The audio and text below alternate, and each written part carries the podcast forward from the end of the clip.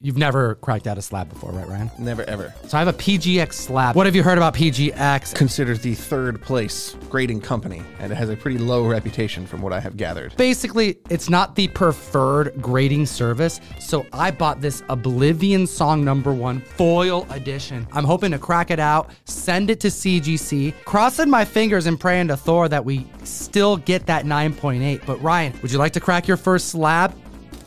Ah, Do oh, it, this Ryan. feels so wrong. Oh no, dude, I'm gonna break this comic, man. This is not a good feeling. you can do it. Ah, oh, there it something goes. Pops, something pops. There it goes. There's like another layer in break here. Oh. that open, baby. There it is. Hey, Okay. you did it! Okay, this is really all it is. This is it. Ryan did it!